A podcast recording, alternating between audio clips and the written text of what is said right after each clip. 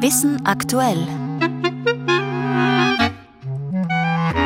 Heute berichten wir über Verkleidungen für den guten Zweck und über höchstirdische Probleme nach der Mondlandung. Am Mikrofon Barbara Reichmann.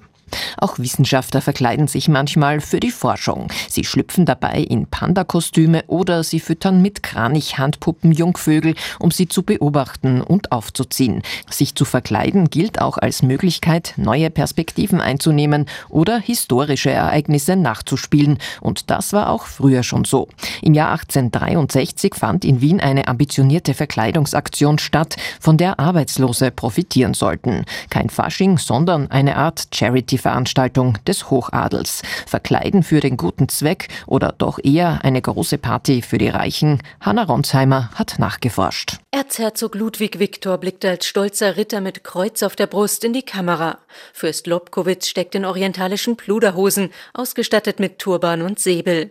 Für die Wohltätigkeitsveranstaltung warf sich der Hochadel damals in ungewöhnliche Schale. Hoffotograf Ludwig Angerer lichtete sie ab. Das sind dann jetzt die vier Erzherzöge mit diesem Federbusch, äh, also der Erzherzog Albrecht, Erzherzog Ludwig Viktor, Erzherzog Leopold und der Erzherzog Wilhelm. Erklärt Michaela Pfundner von der Österreichischen Nationalbibliothek, wo das Fotoalbum derzeit als besonderes Objekt im Prunksaal zu sehen ist.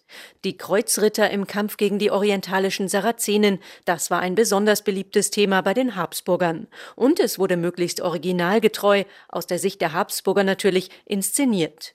Die Verkleideten vollführten Waffentänze und Quadrillen mit Pferden in der Winterreitschule. Ja, ich glaube, es geht dann auch wirklich immer um die Geschichte des Hauses Habsburger. Das es soll immer da einen Konnex herstellen.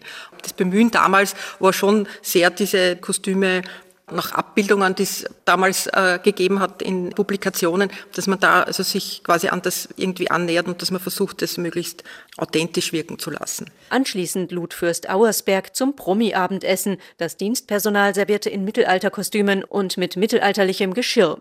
Die Zeitungen berichteten von zahlreichen Schaulustigen. Und ich habe auch gelesen, es gab dann quasi einen Aufmarsch dieser Teilnehmer und Teilnehmerinnen auf der Hauptallee. Also die wurden dort also quasi aus den Kutschen rausgelassen und sind dort auf und ab paradiert, auch um sich zu zeigen. Der Erlös der drei Aufführungen 1863 kam den arbeitslosen Webern zugute.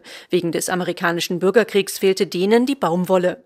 Umgerechnet 500.000 Euro Reinerlös kamen bei der Aktion zusammen. Ins Leben gerufen hatte die Aktion Fürstin Eleonore Schwarzenberg. Es ist halt der Reinerlös, man muss ja rechnen. Die Kostüme kosten Geld. Franz Josef bezahlt schon aus seiner Privatschatulle 8000 Gulden für diese Kostüme. Aber trotzdem, es müssen ja die, die Reiter versorgt werden, die Pferde, äh, Waffen aus dem Arsenal. Es gibt also auch eine Industrie, die dann davon lebt. Solche teuren Charity-Veranstaltungen wurden erst Jahrzehnte später von der Arbeiterbewegung erstmals kritisch beleuchtet.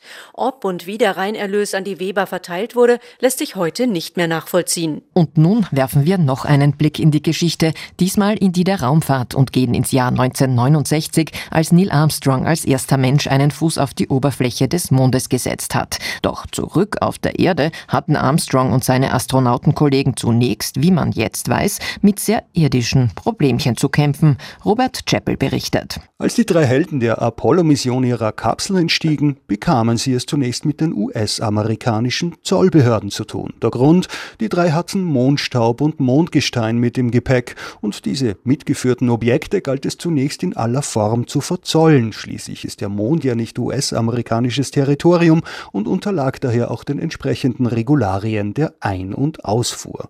Das entsprechende Zolldokument wurde 2009 zum 40. Geburtstag der Apollo 11 Mission veröffentlicht und von der NASA auch für echt befunden.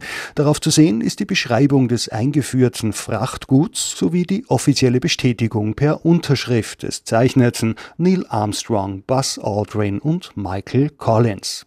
Auch die Reiseroute wurde penibel festgehalten. Als Ort der Ausreise ist auf dem Schriftstück Cape Kennedy, heute bekannt als Cape Canaveral in Florida vermerkt, als Einreiseort wiederum Honolulu.